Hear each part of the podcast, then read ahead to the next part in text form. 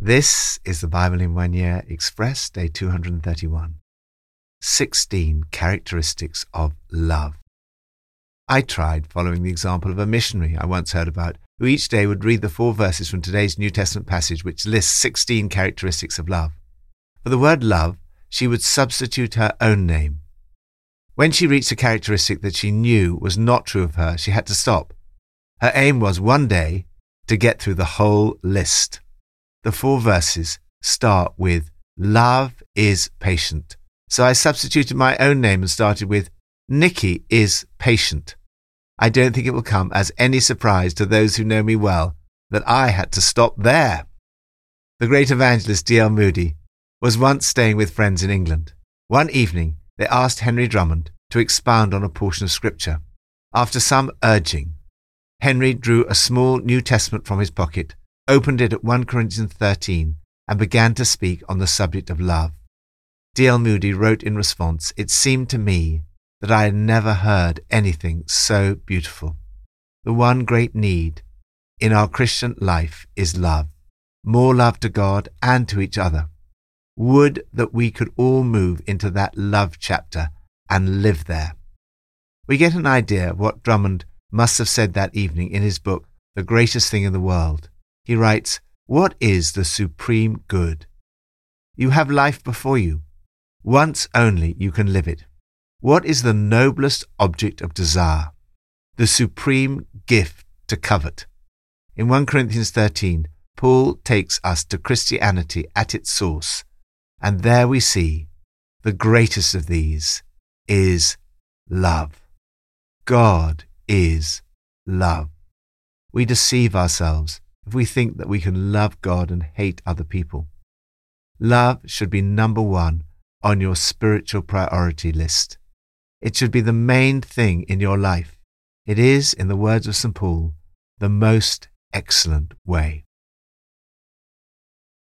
From Psalm 100 Shout for joy to the Lord, all the earth. Worship the Lord with gladness. Come before him with joyful songs. Know that the Lord is God. It is He who made us, and we are His. We are His people, the sheep of His pasture. Enter His gates with thanksgiving and His courts with praise. Give thanks to Him and praise His name. For the Lord is good, and His love endures forever. His faithfulness continues through all generations. Enjoy God's love for you. The psalmist exhorts us to shout for joy to the Lord, worship the Lord with gladness, come before him with joyful songs. He tells us to enter his gates with thanksgiving and his courts with praise. Give thanks to him and praise his name. Enter with the password, thank you. Be thankful and say so to him. Why? What is the reason for such joy, thanksgiving, and praise? The psalmist gives the answer in verse 5 For the Lord is good and his love endures forever. His faithfulness continues through all generations. God is good and he loves you. This pretty much sums up the message of the entire Bible. It is his love that is the source of our love. We love because he first loved us. Understand, believe, and accept that he loves you and enjoy his love. Lord, I thank and praise you for your amazing love for me. Thank you that your love endures forever. Help me to enjoy your love today. New Testament from 1 Corinthians 12 and 13. Now you are the body of Christ, and each one of you is a part of it. And God has placed in the church, first of all, apostles, second, prophets, third teachers, then miracles, then gifts of healing, of helping, of guidance, and of different kinds of tongues. Are all apostles? Are all prophets? Are all teachers? Do all work miracles? Do all have gifts of healing? Do all speak in tongues? Do all interpret? Now, eagerly desire the greater gifts. And yet, I will show you the most excellent way. If I speak in human tongues or angelic tongues, but do not have love, I'm only a resounding gong or a clanging cymbal. If I have the gift of prophecy and can fathom all mysteries and all knowledge, and if I have a faith that can move mountains, but do not have love, I am nothing. If I give all I possess to the poor, and give over my body to hardship that I may boast, but do not have love, I gain nothing. Love is patient, love is kind, it does not envy, does not boast, it is not proud, it does not dishonor others, it's not self seeking, it's not easily angered, it keeps no record of wrongs. Love does not delight in evil, but rejoices with the truth. It always protects, always trusts, always hopes, always perseveres. Love never fails. But where there are prophecies, they will cease. Where there are tongues, they'll be stilled.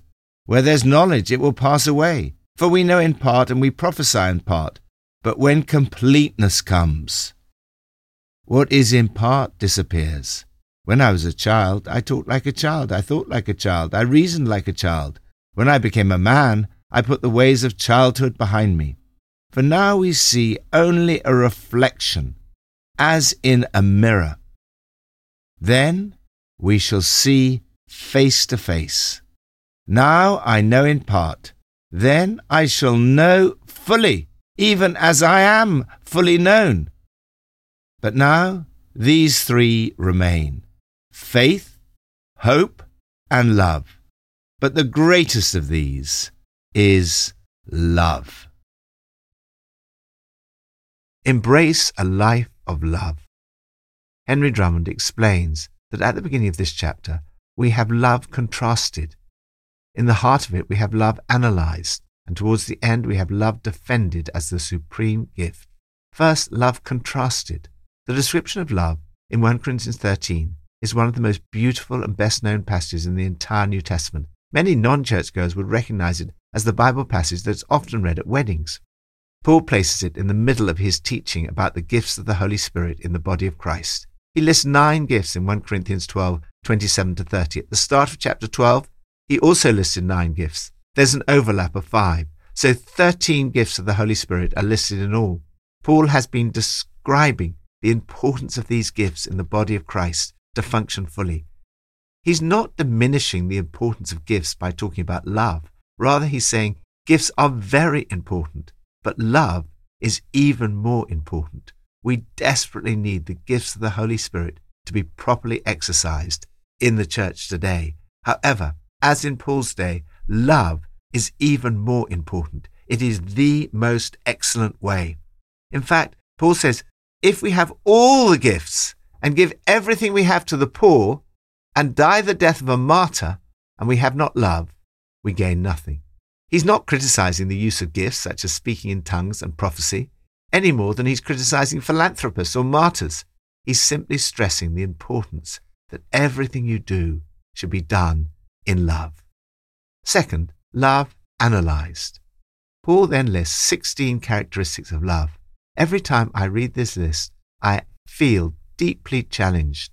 I know how far short of all these characteristics, not just the first one, I so often fall. I like the message translation. Love never gives up, love's patient. Love cares more for others than for self. Love doesn't want what it doesn't have. Love doesn't strut, doesn't have a swelled head, doesn't force itself on others, isn't always me first, doesn't fly off the handle, doesn't keep score of the sins of others, doesn't revel when others grovel takes pleasure in the flowering of truth, puts up with anything, trusts God always, always looks for the best, never looks back, but keeps going to the end.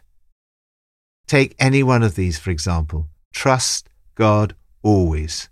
Achieve that, and it will be life changing. Third, love defended. Love is permanent, everything else is temporary.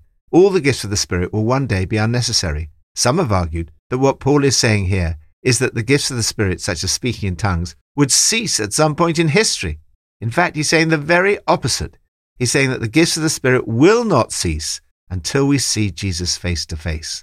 As yet, we do not see Jesus face to face, and therefore the gifts of the Spirit have not yet ceased. We still need them desperately. But the greatest thing in the world is love.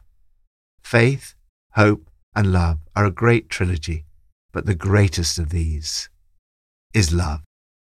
Lord, we desperately need this kind of love in the church today. Help me to grow in love, to reflect the way St. Paul describes. May I make my love for you and for others the highest priority in my life.